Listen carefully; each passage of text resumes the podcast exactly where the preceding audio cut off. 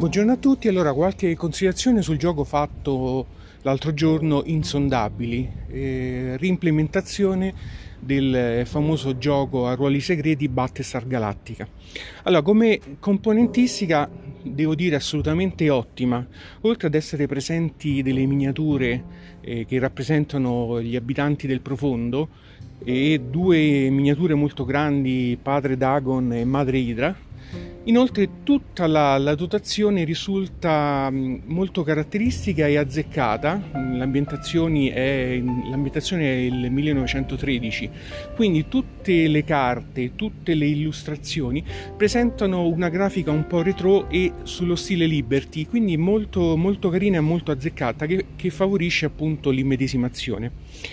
Il gioco è una esatta ri- reimplementazione di Battlestar Galactica, quindi a livello di meccanica è esattamente la stessa, dove lì si dovevano scoprire chi erano i siloni e chi gli umani, qui eh, occorre scoprire chi sono gli ibridi e, e i cultisti che cercano l'avvento appunto di questi abitatori del, del profondo.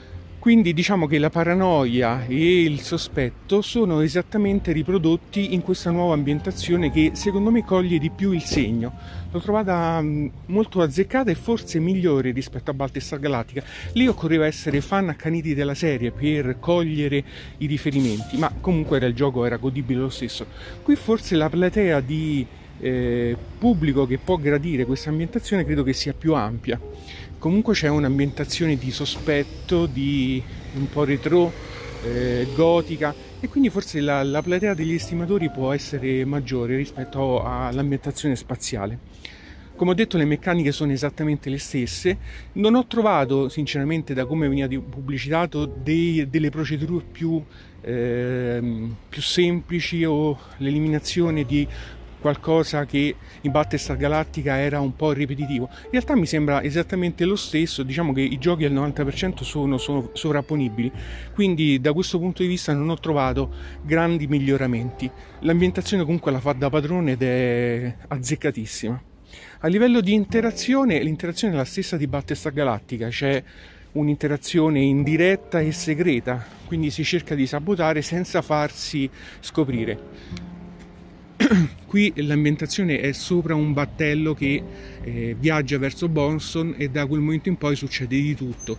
Dove su Battlestar Galactica c'erano le navi con eh, i passeggeri con i profughi diciamo qui ci sono i passeggeri della nave che sono la carne da macello per, per i mostri.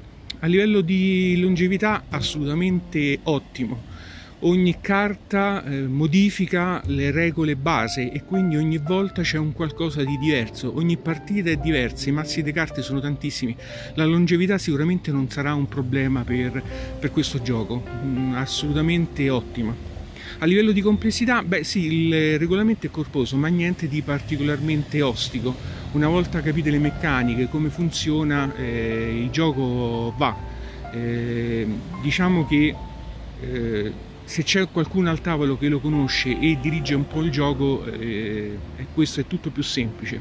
Considerando poi che ci sono dei ruoli particolari, quello del capitano della nave e il eh, custode del tomo, che eh, logicamente vanno conosciuti un po' a priori per essere gestiti bene, ma insomma niente di trascendentale. A livello di fortuna eh, c'è pesca delle carte, ma mh, mm, la fortuna non è l'elemento che quindi il, cioè non è un elemento che danneggia questo gioco, la pesca c'è, le carte possono favorirti oppure no, ma sono perfettamente tarate e, e gestite a, al millesimo. L'esperienza certo aiuta in questo gioco, quindi conoscerlo, magari aver giocato anche Battlestar Galactica te lo fa apprezzare ancora di più e cogliere ancora di più l'ambientazione.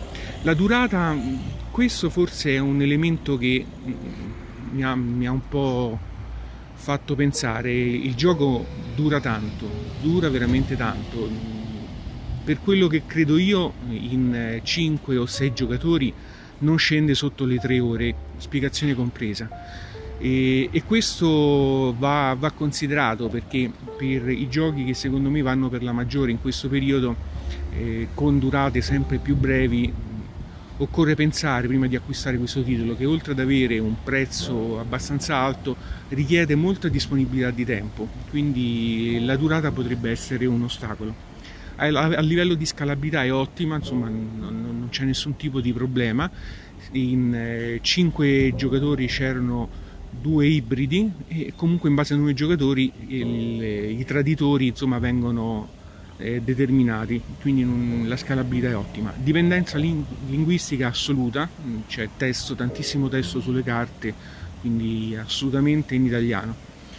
Impressioni finali, allora quello che del gioco colpisce è assolutamente l'ambientazione, ricreata alla perfezione sia graficamente sia nel, nei testi delle carte, eh, nelle miniature, tutto quanto è stato riprodotto fedelmente come un qualcosa degli inizi del Novecento.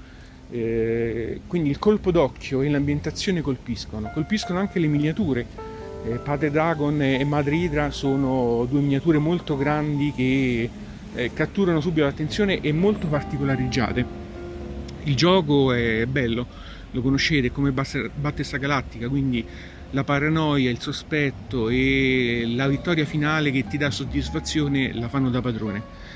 Certo il, il costo è molto alto e la durata è impegnativa, quindi questo va, va, valutato. Ma se questi due elementi non vi spaventano e magari non avete Battlestar Galactica, eh, questo è assolutamente da avere. Secondo me troverete molti più estimatori rispetto alla, alla serie televisiva e sicuramente usciranno altre espansioni come è accaduto per Battlestar Galactica quindi assolutamente da avere per me, soprattutto se non si ha il Battlestar Galactica precedente.